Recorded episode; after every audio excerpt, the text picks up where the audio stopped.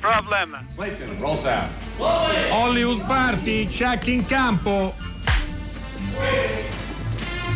Action. Hollywood Party è la più grande trasmissione della radio dai tempi di Marconi.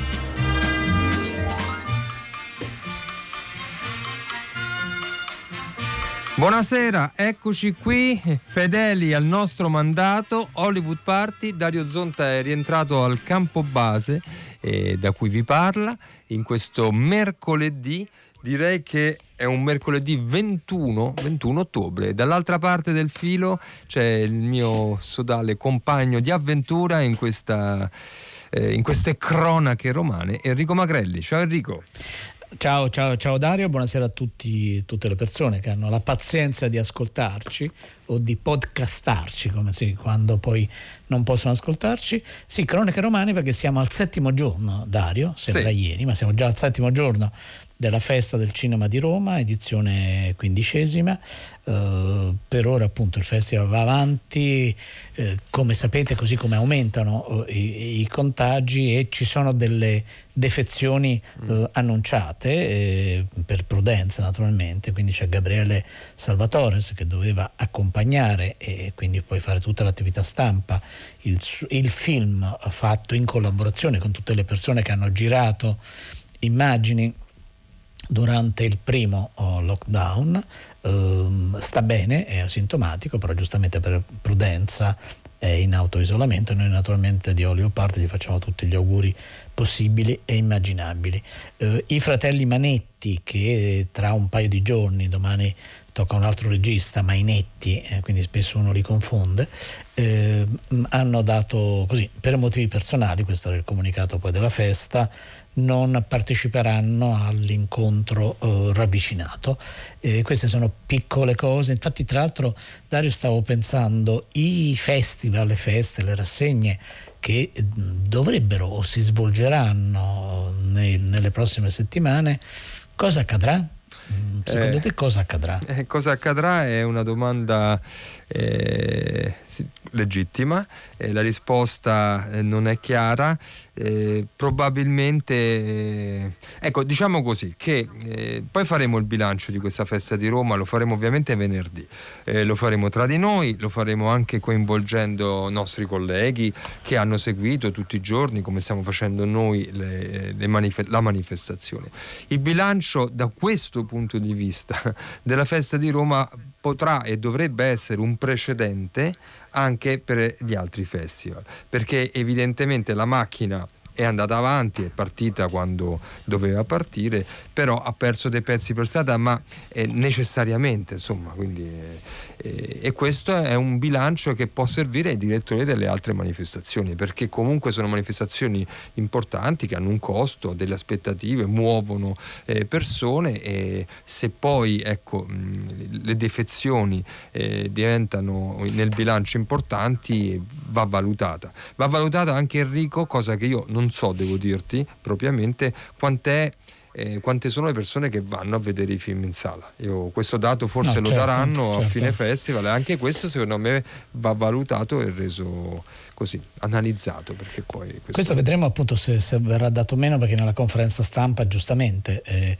di annuncio del programma sì, di solito ogni festival no? fai, fai confronti fra l'anno precedente quindi segno più, segno meno, eh, naturalmente non sono confrontabili i dati di quest'anno con quelli dello scorso anno, però staremo a vedere. Eh, continua ad arrivare, è abbastanza singolare, no? perché in questi giorni più che in altri periodi, in questi mesi anzi, o forse settimane, più che in altri periodi dell'anno, c'è un grande avvicendamento nel, uh, nei comparti televisivi eh, o proprio di produzione cinematografica di tante case cinematografiche, cioè veramente ogni giorno ci sono almeno due o tre nomi, mm. ovviamente sono dei manager sconosciuti perché um, non, non si tratta più dei fratelli Warner o di Louis B. Mayer. Non è più quel eh, tempo. quindi diciamo. Non è più quel tempo da, da un, da un bel po', naturalmente.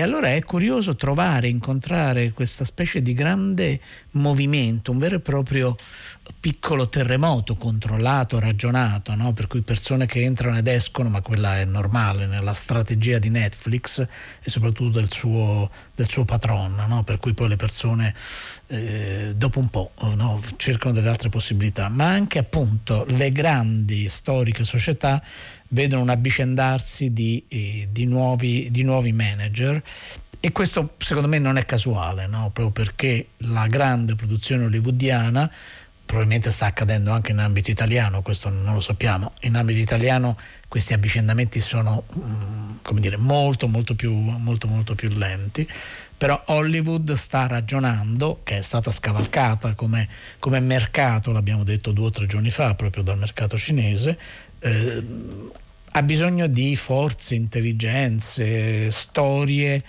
eh, manageriali nuove proprio per eh, immaginare il futuro. Insomma, mi spiego solo in questo modo eh, questa forsennata, questa specie di ufficio di, di, collocamento che si muove in modo davvero vertiginoso. Eh, c'è un altro rinvio, non è un film di quelli che aspettavamo con ansia, è però un film molto piacevole, eh, era stato fatto anche molti anni fa un musical uh, divertente. Legally Blonde 3 è stato spostato al 2022 Uh, e quindi insomma c'è tempo, segnatevelo perché altrimenti uno fra due anni, eh, un paio di mesi. Io me lo sono no, segnato. No, hai fatto bene perché non, non si sa mai. Uh, 335 5634 296. Uh, avete voglia insieme a noi di provare a ragionare Uh, che cosa possono essere i festival o le rassegne, gli incontri, le, le monografiche in, nei, mesi, nei, mesi, che verranno, prima che, come tutti ci auguriamo, si torni a una vera e propria uh, normalità. Che cosa, che cosa, ne pensate? No? Perché credo che sia molto interessante, perché poi forse molti di voi frequenteranno, sfioreranno uh, questi momenti di, eh, di incontro. Allora, per darvi un'indicazione, cominciamo con la musica, così non vediamo nessuna indicazione.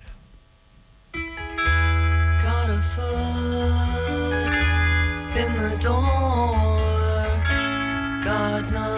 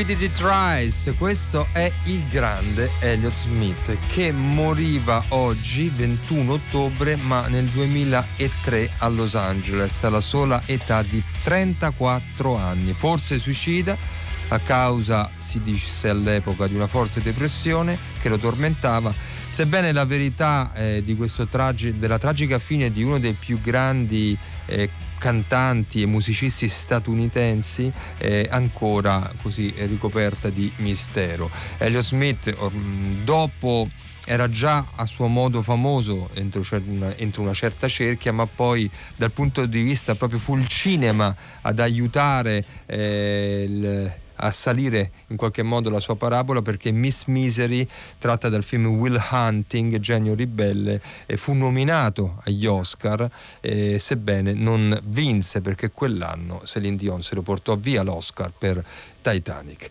Questo è Elliot Smith, sarà la, il compagno diciamo, musicale di questa nostra puntata, Enrico, che adesso apre su uno dei titoli più importanti della giornata. E con Enrico Magrelli abbiamo scelto di fare una selezione per portare alle vostre orecchie, al vostro, eh, alla vostra attenzione critica, i film, insomma anche quelli che potranno avere delle uscite come questo, quindi non parliamo dell'underground, a volte lo facciamo, in questi giorni un po' di meno, è L'ombra delle spie eh, di Dominic Cook che io e Enrico abbiamo visto questa mattina in una solatissima Roma, ci siamo infilati dentro una sala dell'auditorium e siamo caduti dentro questo genere che è il film di spie, no Enrico?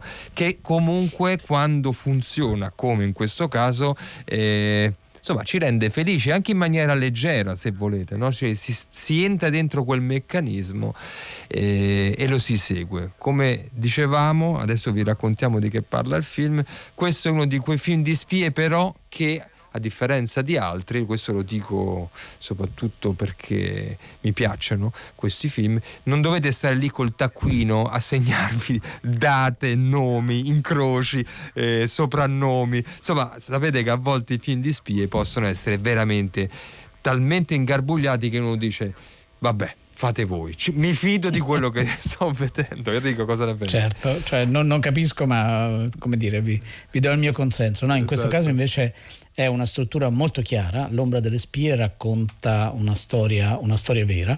Eh, siamo negli anni 60, quindi nel pieno della guerra eh, fredda. Eh, quando davvero sembra che si possa scatenare una guerra nucleare eh, fra uh, l'Unione Sovietica e gli Stati Uniti. È particolarmente impulsivo e aggressivo Khrushchev in, in quella fase. E, e, che cosa accade? Che eh, l'intelligence britannica arruola un uomo d'affari eh, inglese eh, che, a cui viene detto che ha un po' il vizio del bere, che non è in grandissima forma fisica, che è completamente estraneo a quell'universo, per prendere eh, contatti e diventare di fatto il Corriere, che poi è il titolo, è il titolo internazionale del film, da, un, uh, da, una fonte russa davvero molto importante del, dell'esercito. Il, uh, l'uomo d'affari si chiama Greville Wynne, mentre la fonte russa è Oleg Penkovsky.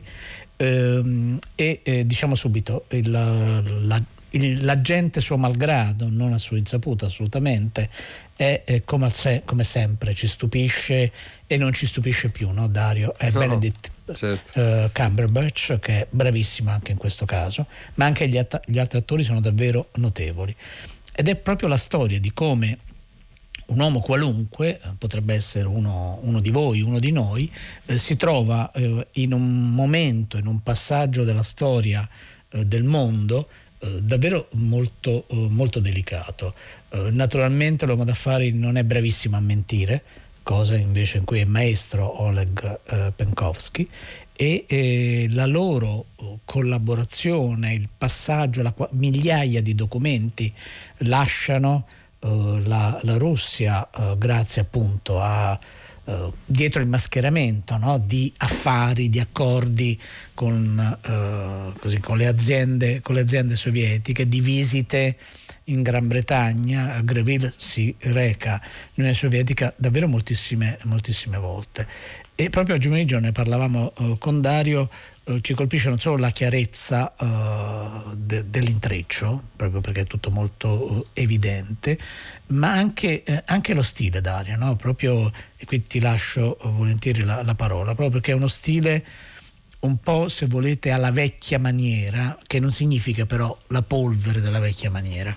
Assolutamente, è un film che crea un meccanismo eh, al quale noi crediamo e capiamo no? perché appunto non è un intreccio ingarbugliato eh, e veniamo trascinati dentro questo meccanismo che diventa nella parte finale anche molto importante, anche eh, duro, perché gli eventi poi prendono eh, una certa piega. Eh, lo sfondo storico è stato descritto bene da Enrico, è la crisi missilistica. No? La, io eh, suggerirei ai nostri ascoltatori, quando il film uscirà, L'ombra delle spie, eh, distribuito da Eagle Picture, di vederlo, eh, anzi di vedere prima un altro film eh, che è uscito tanti anni fa, un film addirittura del 2000 di Roger Donaldson, che è 13 Days.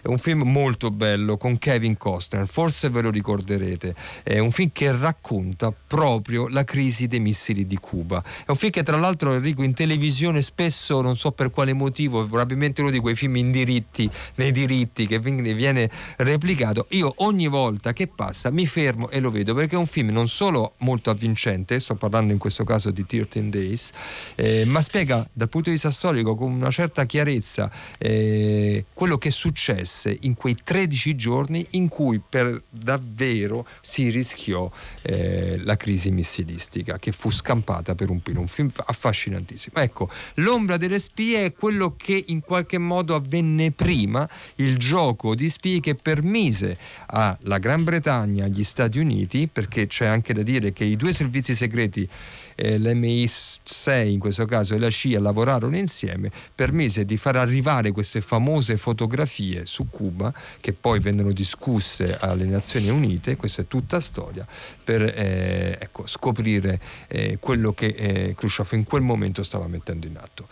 Questo è, è, l'ombra delle spie.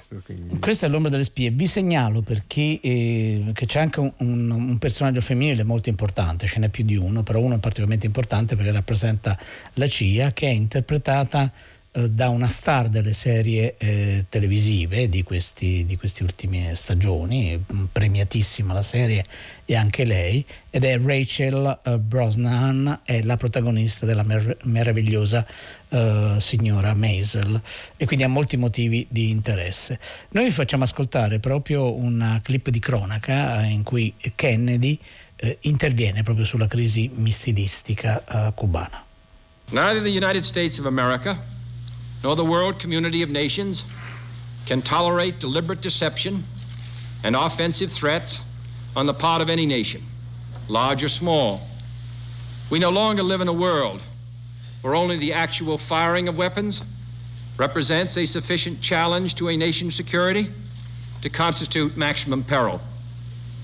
Nuclear weapons are so destructive and ballistic missiles are so swift that any substantially increased possibility of their use or any sudden change in their deployment may well be regarded as a definite threat to peace. For many years, both the Soviet Union and the United States, recognizing this fact, have deployed strategic nuclear weapons with great care, never upsetting the precarious status quo, which ensured that these weapons would not be used in the absence of some vital challenge. Our own strategic missiles have never been transferred to the territory of any other nation under a cloak of secrecy and deception. And our history, unlike that of the Soviets since the end of World War II, demonstrates that we have no desire to dominate or conquer any other nation or impose our system upon its people.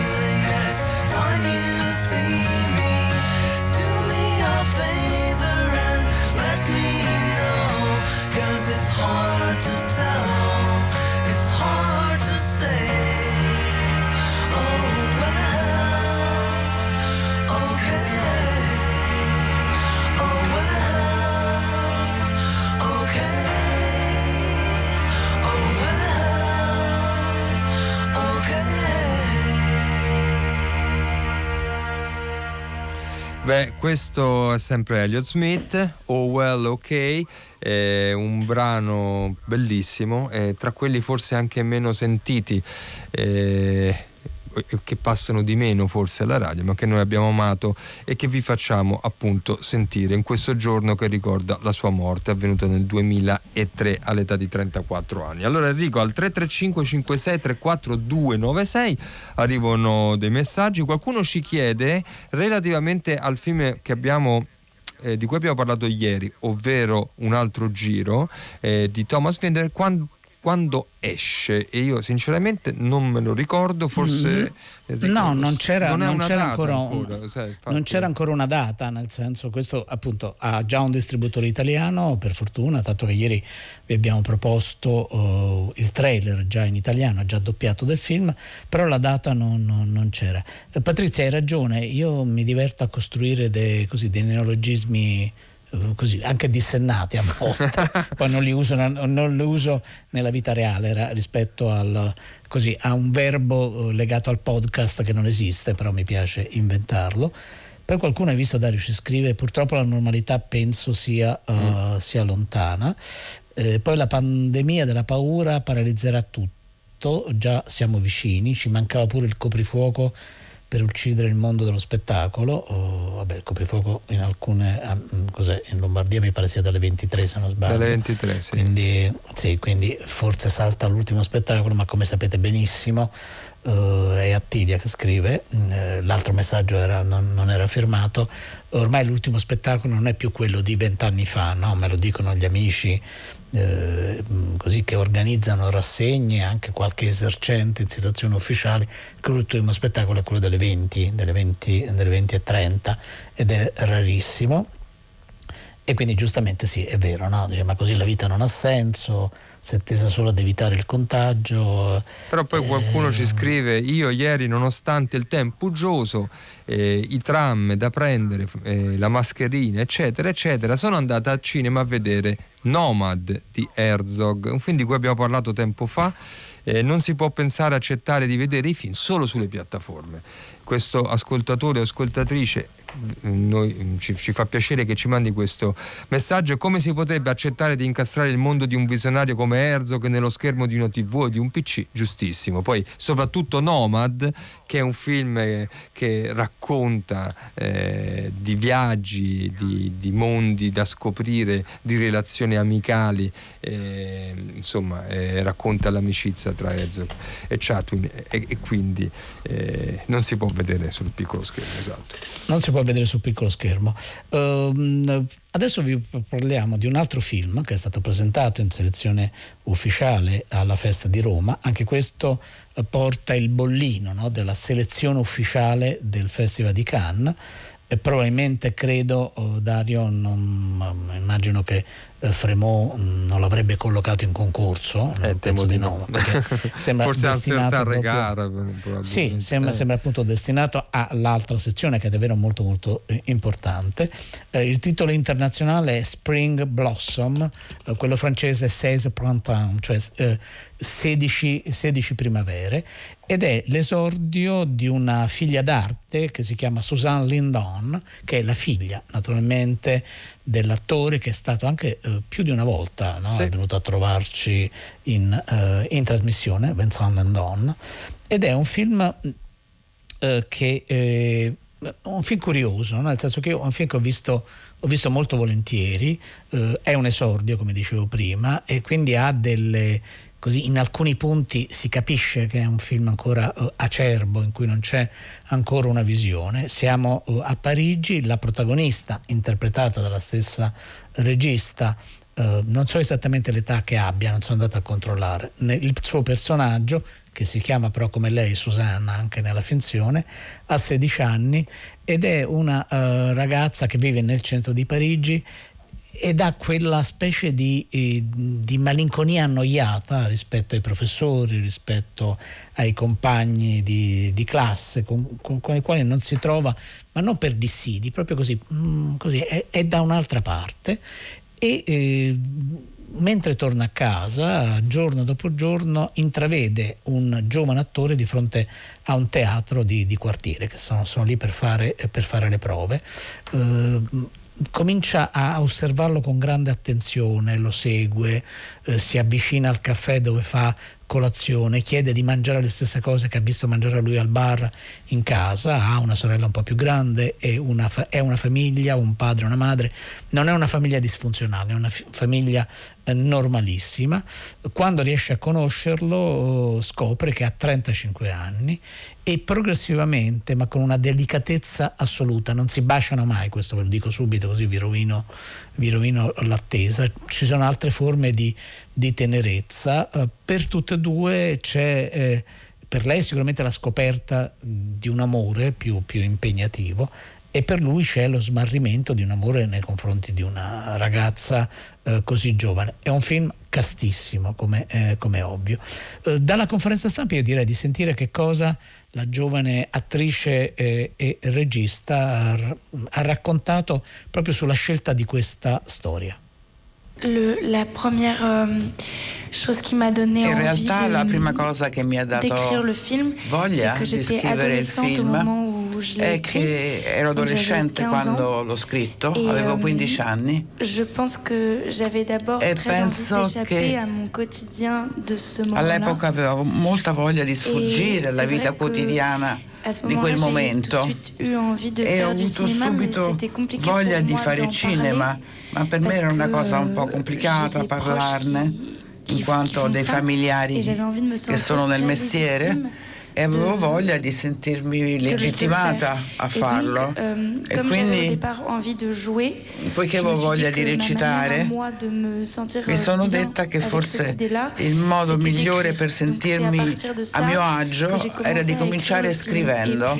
e quindi ho iniziato scrivendo il film poco a euh, poco ci ho preso gusto e ho avuto voglia di fare un po' tutto insieme per creare un oggetto e fare qualcosa che mi assomigliasse pienamente.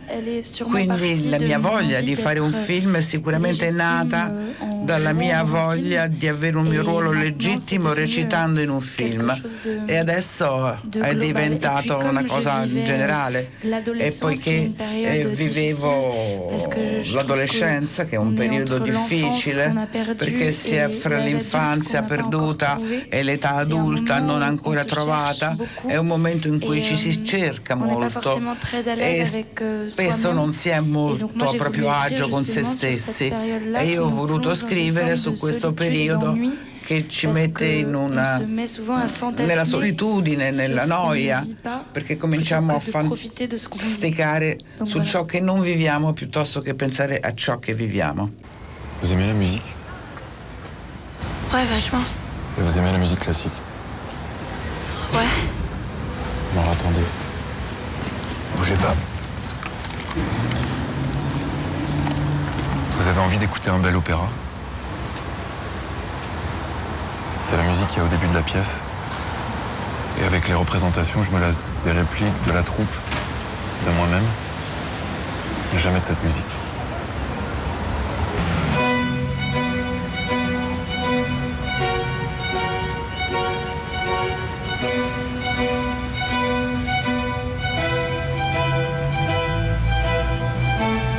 Abbiamo sentito prima parlare Susan Lindon del suo esordio che è questo Spring Blossom. Questa edizione della Festa del Cinema di Roma ha dato uno spazio direi più che significativo agli esordi, eh, alle opere prime, ai film di giovani eh, registi eh, e anche una certa ricorrenza, forse anche proprio perché si tratta di esordi, eh, eh, di film che raccontano storie di ragazzi, no? di adolescenti. Beh, c'è stato anche un altro, però non è più un giovane, si chiama François Ozon, che ha fatto 20 film, non so, in una manciata di anni, che racconta anche questo giro di età, questo momento no? dell'adolescenza. Eh, qui eh, Susan Lindon lo fa diversamente, no Enrico? Cioè un altro... Sì, se lo fa in modo completamente diverso, interpreta, dirige, ha scritto anche il copione del film ed è evidente che ha in testa, non raggiunge quei livelli, il cinema romeriano che tanto piace esatto. a Dario, ma non solo a Dario naturalmente, e, e ovviamente Parigi, eh, le colazioni, i bar, l- il teatro e quindi ci sono ovviamente delle, eh, de- delle influenze eh, dirette no? da mm. una sorta di post-nouvelle vague, ma credo che sia inevitabile se uno debutta e fa un film metropolitano a, a, a Parigi. Uh, ascoltiamo uh, sempre dalla conferenza stampa uh, la Lendon che risponde proprio sul doppio ruolo di attrice e regista. J'avais le trac Avevo euh, paura, sì. Plus que peur, que j'avais hâte aussi. Cioè, era più una fifa più che una paura. È, è stato qualcosa di eh, positivo, perché ho scritto anche il film vol- volendo fin dall'inizio girarlo e recitarci. Euh, très sûr pour moi dès le départ. Era una cosa che non mettevo in dubbio fin dall'inizio. Euh, in questo duplice ruolo a questo duplice ruolo mi ci sono abituata. Abbiamo avuto pochissimo tempo per fare il film, pochissimi soldi, l'abbiamo girato in poco più di tre settimane, dovevamo quindi eh, procedere rapidamente. E io facevo tutto insieme. Eh, ma ero molto sicura di ciò che volevo riprendere e ci avevo molto pensato prima di cominciare a girare. Euh, Poi sul set il tempo era talmente poco che mi euh, sentivo un po' in pericolo. e quando in, mi sento in pericolo divento molto istintiva. E questa mm, istintività la liberavo recitando.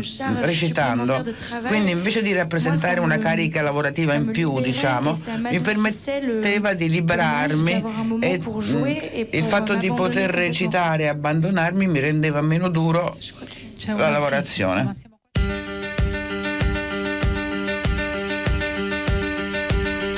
On ne joue plus les marlous, je n'ai pas revu Cabalou. Rien n'a plus, rien n'a plus vraiment le même goût. Viviane Légal, les cheveux blancs, elle regrette le noir et blanc. Pour autant, pour autant qu'on emporte le vent. Oh, oh, oh. Señorita, dépêche-toi et remets ta robe de tata. Tous les plus grands airs d'opéra ont des relents de rumba. Señorita, dépêche-toi, je suis un peu plus vieux que toi. Je ne vais plus au cinéma, on a fermé la l'Alhambra. Brando voudrait bien retenir un tramway nommé Désir. Hollywood, Hollywood ne veut pas mourir. Marilyn aurait 50 ans, James Dean n'est plus un géant. Rien n'est plus, rien n'est plus vraiment comme avant. Oh, oh, oh. Señorita, dépêche-toi. Je sens qu'il est bien tard déjà. Comme un guitare sous mes doigts. Les caprices d'une diva. Señorita, dépêche-toi. J'espère que tu ne m'en veux pas. mais les fins comme au cinéma, tu sais ça n'existe pas.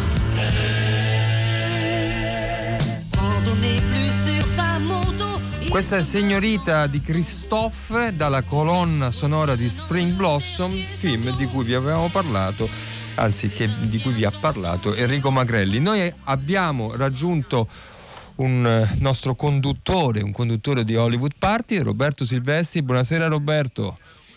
Ciao, ciao. ciao. Roberto, ciao, ciao. Abbiamo bisogno dei tuoi occhi, buonasera. buonasera, dei tuoi occhi, delle tue orecchie, del tuo gusto, della tua sensibilità critica per portarci un po' più dentro i meandri di questa festa del cinema di Roma con due titoli che ci stai e che ci hai segnalato. Uno di questi, se non erro, se la scaletta non mente, perché a volte ci sbagliamo, eh, suona così, Cagiglionaire, non so se lo dico bene.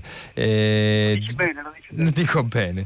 Eh, ed è un film di una regista ehm, insomma sorprendente che ha debuttato nel 2005 con una commedia Me and You and Everyone We Know, forse ve la ricorderete. Poi c'è stato un film di mezzo che è The Future e adesso arriva questa La truffa di famiglia, il sottotitolo italiano e, e vorrei che Roberto ci raccontasse se ancora è incapace di sorprendere Miranda. Ma sì, è, è capace di sorprendere perché lei è una regista che viene in quell'area un po' indistinta che avvicina il cinema alla, alle installazioni d'arte, è una eh, regista che ha un senso della forma molto, molto alta, molto brillante e in questo caso è riuscita a coniugarla in una forma commedia, commedia eh, che ha anche ovviamente dei risvolti molto tragici, eh, in maniera molto sorprendente perché ehm, avete visto tutti Nomadland, no? questa specie certo. di situazione per cui l'economia americana ha creato disoccupazione e miseria per milioni di persone e qui ci sono proprio una famiglia di questi eh, disperati che però ancora hanno una casa, riescono in qualche modo a cavarsela, ma sono ex eh, esperti di questioni che riguardano proprio eh, case, affitti di case, eh, insomma i subprime li hanno soppressi e cercano di cavarsela in modo eh, veramente straordinario a Los Angeles eh, cercando di fare delle truffe eh, un po' alla solita ignoti, insomma sono dei, dei, una famiglia, un trio di, ehm, di animali metropolitani che riescono a sopravvivere. E la cosa interessante è che questa generazione di mostri diciamo, del, della, della, borsa eh, ha introiettato tutta una serie di elementi della controcultura americana. È come se ci fosse una specie di strana convergenza tra eh, Reagan e gli hippie, no? queste famiglie che sono eh, i bobo eh, micidiali. E quindi eh, la storia viene raccontata dal punto di vista della figlia, una ventenne assolutamente distrutta da questa educazione super libertaria, super eh, narcisista della, eh, della famiglia eh, aperta, libera, eccetera, che però non ha assolutamente nessun tipo di affettività. E quindi è una conquista di affettività, è la storia di una conquista di affettività, di scoprire che cos'è l'amore, di scoprire che cos'è l'amore nella famiglia, di scoprire che cos'è la famiglia, quali sono i suoi limiti e quali sono le cose da cambiare di questa famiglia. Quindi è un film veramente molto contraddittorio, no? perché sembra quasi un attacco al super permissivismo sessantottino, però inglobato dentro una, una corazza è molto, uh, Roberto, eh, tra l'altro Roberto Silvestri, eh, da quello che ho capito, verrà distribuito in Italia questo film, mi pare, vero? Credo, sì. credo di sì, che ha, bene, un, bene. ha, una distribuzione, ma è stranissimo trovarlo però in una sezione come Alice, no? perché eh, il film è anche, voi sapete Miranda Giori non è una persona che ha eh, particolari eh, pregiudizi nel trattare argomenti anche molto molto forti. Devo dire che il pubblico di sedicenni, diciassettenni ha accolto questo film in una maniera sorprendente anche perché eh, è ovvio che eh, Miranda Jolie ha delle ehm, tensioni di tipo lesbico molto forti, no? quindi trovarlo in una specie di contenitore da, da giffoni mi è sembrato veramente molto strano e, e, la reazione del pubblico in questa storia d'amore che poi nasce tra due eh, donne, eh, una portoricana e una appunto la ventenne eh, americana, è abbastanza sorprendente. Grandi applausi, As- veramente molto bello. Bene, bene. Ascoltiamo, ascoltiamo proprio una clip dal, dal film. Ok, uh, thank you, or whatever. Um, here, this should cover that. Unless you bought it in bulk, I don't know. You don't pay for. Oh, okay. Uh, you're jonesing. what? You're addicted to them. My cousin Timothy, when he was trying to kick pills, he would be fine, and then he would have this sudden wave of needing them really bad. Well, this is a little different because they're my parents. In what sense?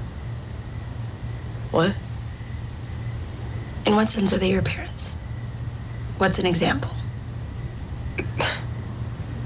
We split everything three ways. We have since I was little. What do you spend yours on? What? what? Your third. We, we, we go in on everything equally. Actually, that's another example. That makes two things. Questa è una clip del film Cagillionaire che verrà distribuito in Italia, di cui ci ha parlato Roberto Silvestri. È arrivato poco fa un messaggio che dice: Dite a Silvestri che torni alla conduzione. Due punti, sentiamo la sua mancanza. E sarà presto accontentato perché Roberto Silvestri condurrà la settimana prossima insieme prossima. a Alessandro eh, Boschi. Ma sono io che l'ho mandato. Beh, sei stato hai fatto bene, hai fatto bene. Dovevo dire R- Roberto, Universal, prego. Universal è un film Universal, quindi ah, ok. Major, e Debra quindi Winger uscirà. era una delle voci che avete sentito incredibilmente Debra Winger è rinata, è risorta. E questo Magnifico. ci fa molto piacere. Allora abbiamo Senti, un altro, vogliamo... esatto, un sì, altro un altro film, eh, Roberto Silvestri, che, Ah, che un altro- è mondo, un genere totalmente diverso, ovviamente. Sì, ho visto che c'erano dentro il contenitore abbastanza gigantesco, devo dire, di Roma, nel senso che uno si aspetta anche un, un festival che date le circostanze mh, sia un po' minimalista. Invece ho, mh, il programma è molto vasto. Tra l'altro io sono uscito adesso da una proiezione di Satellite Rai che è molto interessante di una retrospettiva che si fa qui alla Casa del Cinema. Dunque è un documentario che si intitola La loro Algeria di Lina Swalem.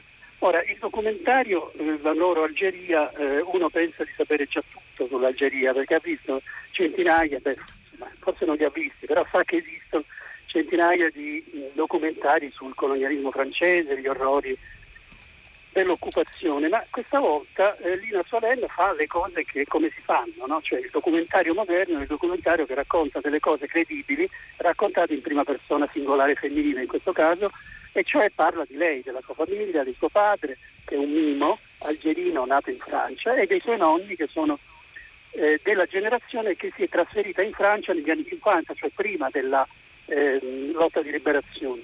Ol- oltretutto il nonno è muto e la madre non eh, riesce a parlare di nulla se non ridendo e mettendosi le mani sulla faccia. Ora eh, il concetto di difficoltà è molto tosto in questi casi, però eh, succede che a poco a poco la, la nipotina, eh, naturalmente che ha studiato a, a Parigi, all'IDEC, riesce a scioglierli ed escono fuori delle cose tremende in una situazione che sembrerebbe eh, molto appunto poco politica. Ok. no? Quando, quando raccontano che a un certo punto i francesi entrano nel loro villaggio, ah sì sì, schiacciano tutti i nostri zii con la macchina. Cioè, arrivano delle cose pazzesche che magari in una situazione diciamo, di documentario storico-politico più eh, normale, più standard, eh, passerebbero inosservate. Quindi la forza di questo documentario è questa, no? cioè far uscire fuori delle cose terribili in una normalità raccontata a Clermont-Ferrand. Vi ricordate Clermont-Ferrand? La città di Certo. La mia notte con Mozzi, no? di Pascal, dei giansenisti, quindi anche lì di grandi stragi e di grandi... Beh, questo a dimostrazione che comunque la festa è riuscita, come dice Roberto, a, a mettere dentro questo grande contenitore eh, tante cose diverse. Abbiamo parlato di un film di- della regina del, del cinema indie, però visto ad Alice, che comunque è una, è una sessio- una sezione autonoma parallela comunque spesso sorprendente, insomma, anche che riesce ecco, a andare anche sui margini del suo stesso mandato. Qui un documentario eh, che forse avremmo visto in festival più specializzati. Roberto Silvestri, i nostri ascoltatori ti aspettano Grazie. lunedì. Ciao mi raccomando, fatti trovare presente eh, e con questa tua bella lucidità e la tua bella voce c'è un messaggio bellissimo, un po' lungo eh, di un ascoltatore, vediamo se riesco a leggerlo. Buonasera, nella mia vita abbastanza lunga sono andato al cinema migliaia di volte ma mai mi era capitato di assistere ad un film da solo, quale unico spettatore. Mi è successo più di una volta di essere in 3, 10, massimo 20. Questo nell'ultimo cinema che è rimasto sul Montamiate, versante senese del Grossetano a Badia San Salvatore, il cinema teatro Amiata. Venerdì scorso scorso sono andato a vedere Lasciami andare ed eravamo in tre. Se chiude questo cinema sarà l'ennesimo passo culturale indietro per questo territorio. L'ho voluto leggere Enrico perché sono queste certo, testimonianze no, che ci no. arrivano eh, dirette, potenti e insomma e preoccupanti. Allora, la sigla Enrico ci porta ai ringraziamenti. Francesca Levi, Maddalena Agnisci, le nostre curatrici, Gaetano Chiarella che ci ha mandato in onda come tutti i tecnici della console che ringraziamo e salutiamo. E non possiamo non ringraziare la nostra redazione fantastica, meravigliosa, compatta, Massimiliano Bonomo, Riccardo Amorese, Erika Favaro. E poi c'erano i nostri ospiti che in questo caso era Roberto Silvestri Enrico, e poi c'era Enrico Magrelli e Dario Zonta che tornano domani puntuali. Anche domani, voi. passate una buona serata, a domani.